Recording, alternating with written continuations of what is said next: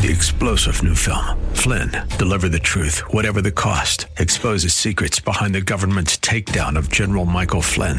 Flynn knew what the intel world had been up to. He ordered the first audit of the use of contractors. This set off alarm bells. He told the truth. He was the most dangerous person for Donald Trump to hire. They had to get rid of Flynn. Flynn, deliver the truth, whatever the cost. Available now. Watch it today. Go to salemnow.com. Salemnow.com. In the past couple of weeks, we have seen Wall Street do wild swings. Our investments go up and down. So, how do we invest an investment that lasts? Well, let's talk about that.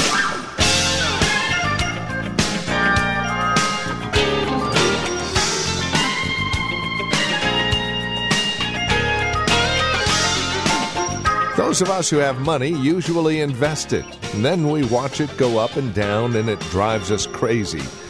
Well, today we want to talk about a different kind of investment. Welcome to Truth for Today with Pastor Phil Howard. We're in Galatians chapter 6, verses 6 through 10 today. Paul lays out a blueprint, if you will, a success plan, how to invest your life. You see, as Christians, that's what we're called to do. So, how do we invest our lives? What, what kind of portfolio do we build in our lives uh, for Christ's sake? Well, that's the subject today. Here's Pastor Phil to talk about it more. Galatians 6. He's been talking about them being justified before God apart from any works of the law or any human merit. He's done this for four chapters. The fifth chapter, he begins to tell them how justified, saved people live, how grace people ought to walk in the Spirit. And he begins to develop the practical side of Christianity. He tells them in verse 6 of chapter 5 that this faith we have is manifested by love. In verse 13, he says, This faith serves one another out of love. He says, us justified folks are spirit people. We walk in the spirit and we are delivered from the power of the flesh. We are people that God bears a crop called the fruit of the Spirit. In our mental attitude and in our behaviors, we're the people who walk in love, peace, gentleness, joy, goodness, kindness, meekness, self control, faithfulness. This is the character that starts being manifested in our lives as we walk in a spirit reliance. We don't need the law. We don't need religiosity. We don't need rules. We need a divine person animating, energizing us. And he produces character that surpasses any ethical system. And it just comes out of the life of Christ flowing through the believer. He said, if we're walking in the Spirit, we won't be proud, vainglorious in 526. Pride is the enemy of knowing God. As long as, you know, can you imagine going to the Grand Canyon so you could see yourself? Go to the Grand Canyon for a course on self esteem. When you see something greater than yourself, you learn to forget yourself. And in forgetting yourself, you find yourself in Him. There's no place in the Bible that God tells you to take a course on self esteem. He tells you discover who your God is. And when you discover Him, you come to just nearly forget about yourself, which is one of the most glorious things that could ever happen to you, is to quit thinking about yourself. That is a divine deliverance. And so then he goes into chapter 6 and he said, Those who walk in the Spirit become a part of God's paramedic team in the church. They restore believers that fall into sin. They don't gasp and are shocked, they get involved in restoring them. And that's a wonderful thing. Every spirit indwelt saint walking in the Spirit is on God's ER team. You are to restore those overcoming sin. Don't send them to the pastors. Don't turn them in. Don't talk about them. Don't put them on the prayer chain. You get involved in trying to restore them. Beautiful thing. He goes on to say that we'll share the burdens with those who are overburdened and life is crushing them. And you can discern that, you see that and you offer whatever help you can. He said, Only pride will keep you from getting involved, in verses 3 and 4. Then he says, By the way, keep carrying your own burden, your own responsibility. It was a word for lighter load, like a backpack. Uh, be a responsible Christian, carry out your own duties. And in the same vein, he picks up now in verse 6 and through 10 the rest of his ethical teaching. And then he's going to start closing the letter. And so uh, we want to look at what he says here. I really think he's saying how we ought to be investing our life as believers. And uh, uh, he's going to tell three things in this section, three ways to sow your life. Sow it by sharing your life with those who share the Word of God with you. Verse 6. Then he's going to say, sow your life in the things of the Spirit and not the things of the flesh. And lastly, in verse 10, he's going to say, share good things with all people, especially to the household of faith, but be good to all people. So let us read the passage and then look at it.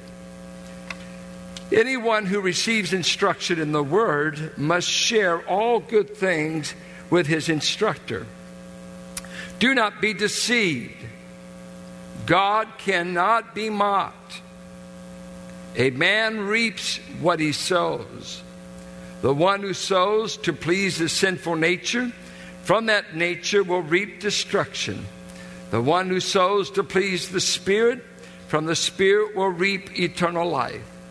Let us not become weary in doing good, for at the proper time we will reap a harvest if we do not give up. Therefore, as we have opportunity, let us do good to all people, especially to those who belong to the family of believers. John Piper, in his book, Don't Waste Your Life, quotes a time article on retirement. And in the article, he interviews a couple whose dream was early retirement. And they reached it. I believe it was by 55, this couple being interviewed had finally reached the American dream, early retirement. And as they were being interviewed and uh, perused about their very good financial management and status at that point, the interviewer says, And what do you propose to do in your retirement? They said, Oh, that's simple. We have been investing our money in a nice place in Florida, and uh, we spend every morning collecting seashells. That seems to be what we've always dreamed of doing. And the interviewer says, Is there anything else? No. Just don't have to go to work. And being on the beach and seashells collecting would be enough. But they said, But you're only in your 50s. What if you lived to be 75? That would be 20 years worth of seashells. Basically, they're going to waste their life doing trivia pursuit. And yet, the spirit filled life and the spirit led life is not a life that's wasted. And he tells us three areas we ought to be sowing, what spirit filled investing looks like. And it's not just a 401k or a 403b, it is spiritual investing that brings great dividends. The first place he says the spirit filled ought to be investing their life for sure is you ought to be investing it by sharing with those who share the Word of God with you. Now, this is obviously a Gentile church. This is one of the earliest epistles, about 50 AD. The Gentiles didn't know anything about supporting a teacher. You see, they only had temple priests, they didn't have teachers. You went there, you offered sacrifices, you engaged in uh, frolicking. You engaged in heathen worship. But there's no such thing as a, a teacher, a pastor, none of that. So this church, he just makes a one liner here. Now, men like James Boice and other great Bible teachers think that verses 6 to 10 is all about financial investing. And they make the whole section sowing to the Spirit is giving money, they would say. Uh, verse 10 give money to help all men, but especially in the household of. So they make it a whole financial giving section. And it may be so. They're, the kind of commentators are split. Others would just say it's just a one verse mention. By the way, in your walk in the Spirit, you ought to be sharing what you have with those who have instructed you in the Word. And the word for sharing there is our word koinonia, fellowship. Uh, have a partnership with those who have instructed you in the Word. You ought to reciprocate by sharing what you have with them. And this could certainly refer to financially underwrite them. For he said to Paul, Paul said to Timothy, elders who rule well ought to be counted worthy of honor and give double honor to that guy that preaches and teaches and the word who labors at it. And it's the greek word he exhausts himself mentally kopios he just poured out. It ought to be exhausting labor always be suspicious if we play scratch golf. And you have no threat of that on this pastoral team. We got long ways to go they're just being kind at the course to even let us on. Other words, it was meant to be an exhausting, poured out job to invest the Word of God in others' lives, much like the rabbinic tradition. But he says to these taught, he says, you ought to receive instruction in the Word. You ought to share with those who teach the Word. Take care of the pastor teacher at Galatia. Take care of those who've taught you the Word of God. Share with them. Now, this means share materially, it's used that way. Have a partnership with them in that. But I must say to you, there is something much greater in the sharing with those who teach the Word. You know what the greatest sharing is? Is when you share the riches of the truths you're being taught, that you come to have a partnership in them, not only that you support the teacher economically and help them, but the sharing is even further sharing the love for the truths shared. That is something that uh, there's nothing like it to me to have one of you dear saints come up after a sermon and basically you say, I got it. I see it. it. That's wonderful. Now, most of you don't do that. You hit the back door and get out of here and say, I hope he does better next week. How do you share with us who teach the word? Criticism? Or do you ever come up and say, I, I saw it? It's, it's precious. That, that's, I'll tell you, you treat me well. I'm not here for an offering. Because, see, that, at, the, at the hall, I'd be telling you to up my pay. But I've outlasted poverty in 36 years. I'm treated well. But I'll tell you the greater sharing to teach the word, to teach justification by faith, instead of people saying, oh, you know, what's that? You obviously don't support the Word of God. You'll never get so spiritual you won't have an addiction to the Word of God. Spirituality is not mysticism. Spirituality is not on another planet. Spirituality comes and drinks of this book.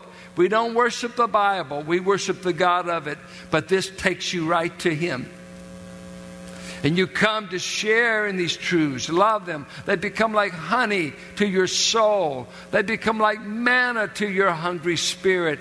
It shows Christ, it reveals Christ, and all to have a congregation that loves the Bible and love to hear it preached and love those who preach it.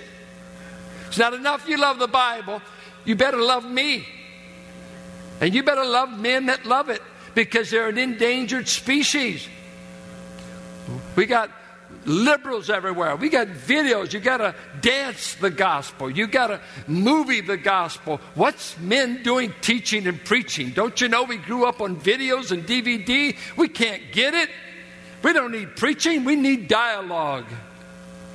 Whoever teaches you the Word of God deserves more than a nod. They deserve your prayers. I wonder if the reason there's such a exodus of preachers going from the ministry and not going to seminary as they did. We got many going to Christian liberal arts, but they don't want to be preachers. They don't want to be teachers of the word. They want to be lawyers, doctors. That's okay. A lot more money there. A lot more status than going out to Dunksville and renting a dumb, stupid looking hall and say, We're going to teach the Bible. I want to tell you, those who teach the Word of God, whoever they may be, need the support of spirit filled Christians. Who else wants to get this message out? You think the world wants us to preach this? Do you think Cal Berkeley is all in favor of what we say in this pulpit? You got to be kidding. It's the Athens of our day. They hate our message, they hate our gospel because they bought the wisdom of the world, but the world, by its wisdom, never knew God. But God chose a foolish method. He put his son on a cross. And by the foolishness of God, you were saved. You weren't saved by a philosophy department, you were saved by a crucified God. That's how you were saved. And let me tell you, saints, some of you have been hurt in church. You were hurt maybe by a preacher or hurt by some pastor. Don't be surprised. God's only put fallible men to lead the church. So don't be surprised if they step on your toe. You step on theirs too. But let me tell you, there needs to be a love in us. We want to love those who love to promote God through the teaching of His Word. Do you love Bible teachers? Do you love Bible teachers? If you don't, I know you're walking after the flesh. You're either not saved or you're messed up in your heart. You're still bitter at somebody that hurt you. I love J. Vernon McGee. And he's been dead, what, 15 years? I said one Sunday night I disagree with McGee on something, and we had a we had a time. I, in front of the church, I said, Now, who do I think I am disagreeing with someone that's been dead for 10 years? He talks to more people dead than I do alive. Accent and all.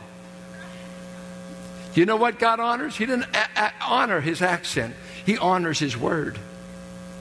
I talked to them on KFAX. Here we're on KFAX. And they say, McGee is the most requested Bible study program on the radio. They can't book enough time for him because he says, in five years, I'll take you through 66 books of the Bible. And he's not even preaching. Sometimes he's yawning and that accent and those stories. And you just say, Goodness, God, can't you do anything better than this? He said, No, he, he wants to get my word out.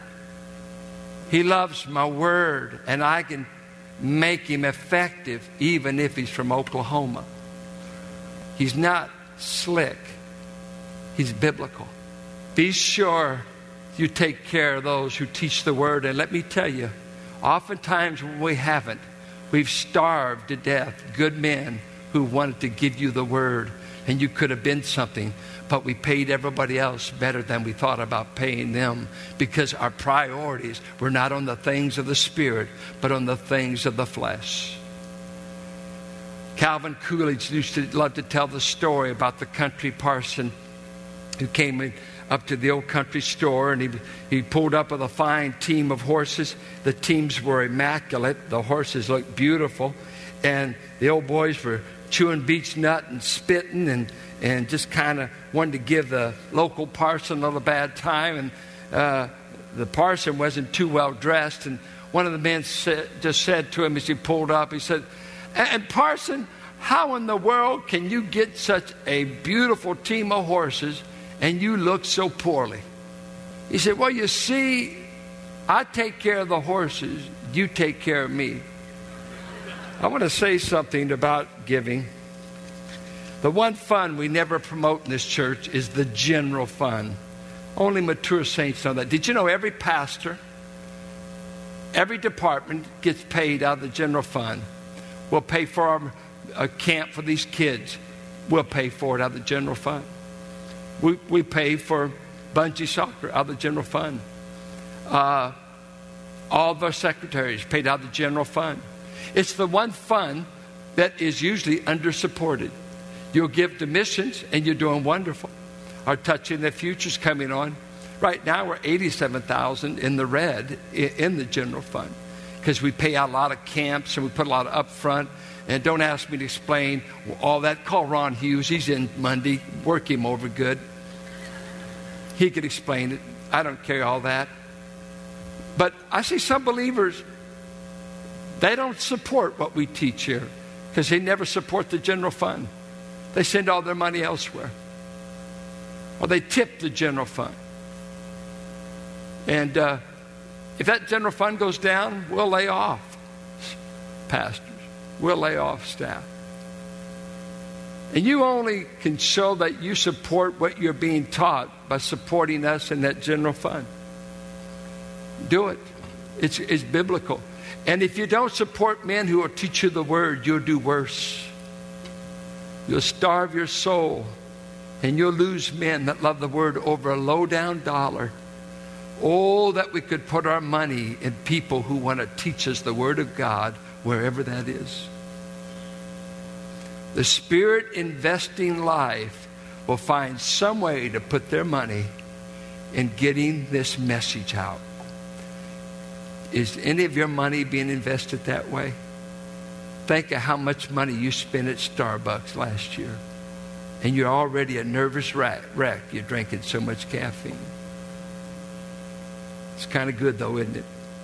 Then he goes on to verse 7, and he tells a principle before he tells them how to sow in the things of the Spirit. He says, Do not be deceived. God cannot be mocked. And in the Greek, this means to lift the nose to God in arrogance. Who do you think you are? Kind of an arrogant. Hey, God, I could defy this principle. God says, don't, don't be deceived. I will not be mocked in this principle. What is that? Whatever you sow, whatever you sow, you shall reap. I don't care if you're a farmer, it applies. I don't care if it's finances, it applies. I don't care if you're a kid raising Cain and putting your parents through it. Guess what? We're all going to remind you when you have your first child, payback's coming. It has a way of coming around. The way you treated them, God says, I won't be mocked. I'm going to see that what you put out in life, you're going to get back plus some. If you're a critical spirit kind of person, critical, critical, critical, guess what?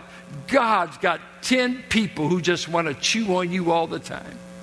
You will get to reap it, and you'll say, I sowed this spirit. I'm going to reap it tenfold. If you sow pennies, you're going to reap pennies. You sow dollars, you reap dollars. You're going to reap what you sow. You never reap what you didn't put in the ground. You see, you can get real stingy with the bag and say, well, you know, weather conditions haven't been good. I'm going to hold on what's in the bag. What's in the bag never multiplies. And here's the principle. He wants you to get this, and it's all over the Bible. Whatever, whatever you sow in thoughts, deeds, activities, just know this God will, be, will not be mocked in this principle. Whatever you sow, whatever, whatever, whatever, you will reap. And this is Truth for Today with Pastor Phil Howard. Questions, comments about the program, as always, we would love to hear from you. You can reach out to us by visiting our website, truthfortodayradio.org, or by giving us a call, 855 833 9864. If you've got a question for Pastor Phil, you can use your smartphone. The voice memo app on that smartphone is a great way to reach out to us with your questions, praise reports, and comments.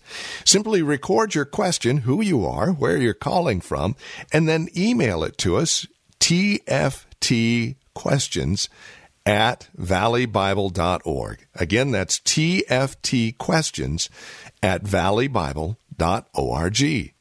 And again, as always, you'll find more information about Truth for Today at our website, truthfortodayradio.org, or by calling 855 833 9864.